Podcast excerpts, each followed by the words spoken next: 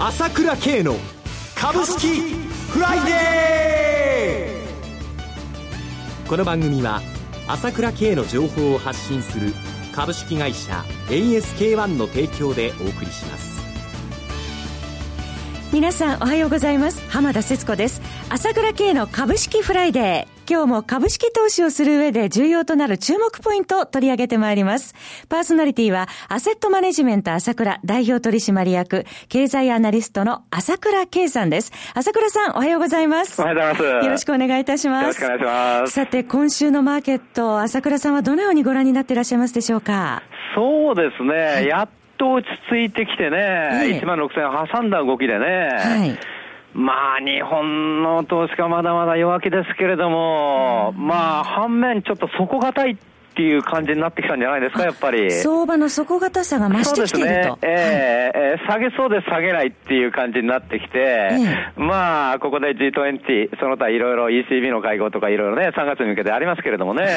い、1万6300円抜いてくる手前というような感じがしてますね。はい。えー、玉のあたりはいかがでしょうか？そうですね、はい、えー、悪くないと思います。非常にですね、やっぱりこう、外国人、この間言いましたけども、はい、完全にやっぱりヘッジファンドに2月12日にかけて仕掛けられてるんですよ。売り仕掛けを。えー、もう完全に作られたね、えー、あまあ、暴落と言っていいと思いますよね。はい、えー、それも目いっぱいやられた後なので、はい、まだただ、あそこまでやられるとマインドが崩れてしまったので、そこの修復に時間がかかってるというところですけれども、はい、やっぱり個人投資家の買い、まあ、NISA なんかではじわじわと入ってきてる感じなので、はい、えー、それから大玉の売りがあの少なくなってきてるので、少しずつ変わってくるというところだと思いますよね、3月にかけてね。はい。はい、CM を挟んで、それではそのあたりも詳しく朝倉さんに伺ってまいります。朝倉慶が発信する情報は、株式会社 ASK-1 にお任せ。毎朝7時にスマホで株式情報が聞けるモーニングニュース。月に2回のメール、朝倉経済レポート。そして月に一度の月間 CD では、朝倉慶が国内外の経済情勢、マーケットのトレンドを分析し、75分間とことん語ります。もちろん株式推奨銘柄情報も。キーワード ASK1 朝倉で検索を。株式会社 ASK1 は、証券取引、金銭、有価証券の予託、貸付行為は行っておりません。また、情報提供する金融商品のお取引では、相場変動などにより損失を生じる恐れがあります。えさて、ここからは株式市場の見通しについて詳しく伺っていきますが、えー、市場心理のネガティブマインドに修復は時間がかかるけれども、相場の中身、ちょっと環境変わってきているのではないかというお話ですが。そうですよね。はい、まずその市場心理のについて話しますと、はいまあ今日ニューヨークダウが1万6697ドルで200ドル上がったんですけれどもね、はい、まあこれ年末ニューヨークダウは1万7425ドルなんですよ。はいで、まあ、本当に今見てると、まるでリーマンショックの再来に来るかのような感じで、こう、非常にこう、ネガティブな雰囲気があるんだけれども、はい、ニューヨークダウの下げ率見ると、わずか4%なんですよね。そうですね。普通の下げでしかないわけですよ。はい、ねそ日本はどうかっていうと、まあ、年末1万9903円じゃないですか。はい、今1万6140円ですからね。まあ、3700円下げちゃってるんだけども、20%近く下げちゃってるわけですよ。はい、やっぱ下げすぎでしょ、どう考えても。確かに、日本に問題があるということはあるし、震源地中国だから、それから円高っていうのはありますよ。はい、それにしても、日本の企業がまだね、これでも減、あの、下方修正しても2%増益で、アメリカの企業は4%減益なんだからね、はい、そういうのを考えると、あまりに売られすぎというので、相場が崩されちゃったという部分は大きいと思いますよね。はい、それとまあ、先ほど言いましたけども、確かにそういうふうに、まあ、オイルマネーの売りが出ると言っても、今言ったように、出るんであれば、ニューヨークでも出てるわけだから、はい、だから日本が突出して下げてることは間違いないわけですよ。えー、えー、で、えー、これは短期的に売られたと、短期的に大量にね、外国人の売りが5000億、6000億毎週出てですよ、S q に向けてですよ。で、それとともに、信用のやっぱり投げさせられちゃったじゃないですか。はい、2500億円ね、1割強ですか。そうなるともうやっぱり信用取引で今まで買ってて、まあ下がるとレバレッジ投資に買ったり、いろいろやってたそういう投資家が、まあ、完全にこう、なんていうんですかね、投資マインドを失った、ないしお金もなくなっちゃったという状況にありますので、そこでの下支えがなくなってきたっていう部分は確かにあるんですよね。その分やっぱり1月なんか見るとね、ニーサでね、まあ、かなり大量のお金が入ってきたわけですよ。先月1か月で3490億円と。大きいです、大きいです。はい、まあ、1か月で3490億買ってきたって、それはヘッジファンドが1週間 ,1 週間に6000億も7000億も売って、先物で1兆円も売っちゃうという流れの中では、それが流れを止めるふうにはならないですよね、はい、瞬間的には。だけども、そういったその信用取引の足の短いお金が売って、足の長い金が買ってるという部分はあるんだということは捉えておいた方がいいと思いますよね。長期の買いも入ってきているそうです、そうです、はい、えー、それはやっぱり徐々に効いてくるだろうということはですね、捉えておいた方がいいと思いますね。それから先ほど言った、あまりにも日本は、日本人全体が萎縮しちゃってるということで崩されちゃったからね、そういう部分っていうのは大きかったと思いますよね。まあ、そのようなマインドの中でのマイナス金利導入があったということで、それに関する捉え方も。ねえー、マイナスっていう言葉が悪いんですよ。えー、何かマイナスになっちゃうっていうイメージになっちゃうんだけども、えーそれほどマイナスもあるかもしれないけれども、だけどプラス部分だってものすごく多いわけですよ。えー、プラス面としましては、まあ、今、不動産価格の上昇ですとか、リート関連も上昇してますよね。そういうこともあるし、えー、だって運用方法がないじゃないですか、どう考えたって。えー、それはね、あのー、昨日長期金利ですか、あのー、10年物国債0.0.0 0.065%になっちゃったけども。過去最低となりましたね。日本とスイスだけですよ、10年もの国債までマイナスになっちゃったのは。はい、えー、どう考えても運用がないんですよ。えー、しかも40年もの国債まで1%割れちゃったんだから、私、異常事態だと思いますよ、これ。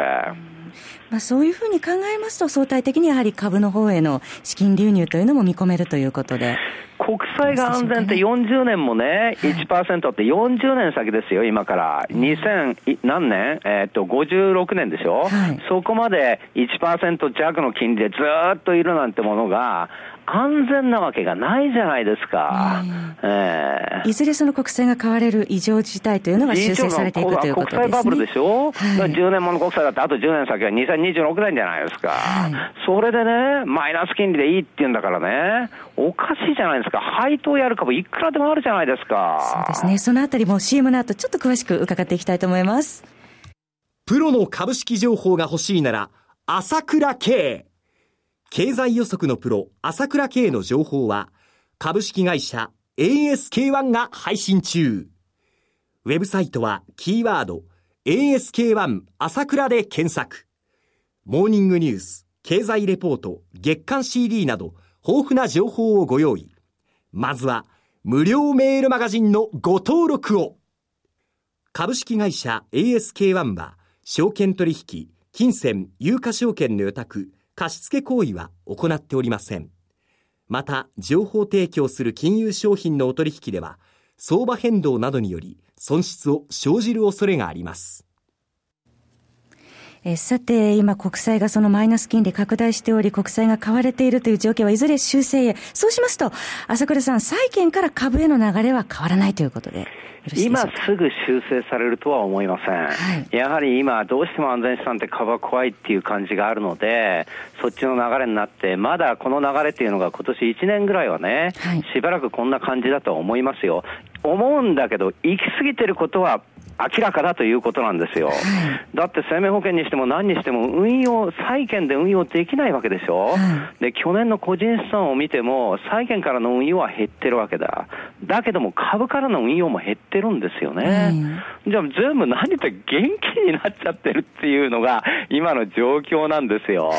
異常事態に近いでしょ、えー、これは個人にと伴わずその機関投資家なんかもそうだと思いますけれども、で結局、じゃあ何かっていうと、外債投資しようということでね、外債っていうので、米国債なんか1.7%ありますから、そっちにやろうと言っても、今度は今、円高が邪魔するじゃないですか、はい、えー、そういうふうに考えると、どうしても国内の株っていうのは本来、もう絶好の投資対象なんですよ、このマイナス金利も追い風で、はい、現にリートだけは買われているけどもね、だけども、まあ、ニューソブリンとかって言って、こういう硬い配当する株もあるよなんて言ってるけれども、はい、そういうふうにお金が流れるっていうのは、これは、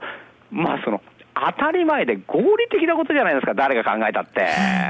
それは確かに、そんなこと朝倉さん言ったって、この経済情勢じゃ減配懸念もあるんだよって、それは確かにあるかもしれないよ。あるかもしれないけど、今、東証でこの4%以上配当を出す銘柄が、100銘柄以上あるんですよ。配当取りの動きもこれから期待できますね。そうですよ。はい、あまりにも萎縮しすぎてるということで、これがまあ3月になると、まあその今、この直近で G20 もあるし、ECB の会合もあるし、日銀もあるし、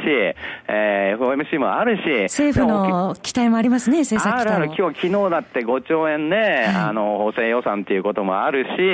それから今度は参議院選の前は、おそらく今の状況じゃ消費税ね、引き上げ、もう凍結っていうか、まあ先延ばししかないじゃないですか。先は結構このそういう、そういったこういい材料がコロコロコロコロ広がってきてるわけですよ。ネガティブ材料はあるんだけども、それだけじゃないよ、今行き過ぎてるんだよということは、とっとあの考えておくべきだと思いますよ。はい。えー、さて、朝倉さん、えー、ここでお知らせなんですが、今年のゴールデンウィーク、なんとお客様とイタリアへ行かれるそうですね。あそうですね。はい、えー、あのー、まあ、あ視察とですね、えー、まあ、休養を兼ねてという感じですよね。はい。えー、4月27日羽田出発ということですね。そうですね。あのー、当社の情報配信会社 ASK1 と、それから、あひとみるみさんがやってる3からですね、ここの共催で4月29日、あ27日から行くわけですけどね、北イタリアですね。北イタリアいいですね。見どころどこでしょうか？まずはやっぱりね、えー、サッカーは見たいところなんですよ。えー、AC ミラン。あ、AC ミランありますよね。オプション、オプションツアーでね、やるんですけども、そこはね。えー、えー、女性が喜ぶオプションもあるようですね。そうですよね。スカラ座に行って、まあ、その、コンサートとかね、えー、それからまあ、芸術の旅でね、ワインもいっぱいありますからね、この辺もいいですよね。イタリア経済。で行ったらいいと思いますよ。えー、そうですね、えー、イタリアの経済って今どうでしょう？いやー、やっぱりね、今ちょっと落ち加減だけど、イタリアですごいところっていうのは、中小企業が強いんですよ。はい。もうあれだけいろいろこう、いろんなこう、あの、ファッションとかね、芸術、いろいろこう、産業あるけれども、中小企業がものすごく強いわけ。だから日本の中小企業も強いけども、中小企業が日本より多いんじゃないかな。しかもみんな大企業に、あの、寄り添ってんじゃなくて、独自独自なんですよ。えー、えー、まあ、イタリア人の気質もあると思いますけど、その辺も見たいですよね。はい。えバスの中で朝倉さんの講演もあるようです。そうですよね。はい。えー、えー、それでは、ベネチア港と豪華1週間の旅、詳細のお問い合わせはフリーダイヤル4または ASK1 朝倉のホームページをご覧になってください。はい。それから、あの、当社一人目にがですね、あの、カバングランプリ富士出ますので。楽しみにしております。はい、お話はアセットマネジメント朝倉代表取締役経済アナリストの朝倉圭さんでした。私、朝倉慶が代表するます ASK1 では、私がとことん調査して分析した経済情報や銘柄をお届けしています。ASK1 朝倉で検索していただき、無料メールマガジンを登録していただければ様々な情報が見られます。今日日々の急激な情報は ASK1 から受け取ってくださいね。それでは今日は週末金曜日、頑張っていきましょうこの番組は、朝倉慶の情報を発信する株式会社 ASK1 の提供でお送りしました。最終的な投資判断は皆様ご自身でなさってください。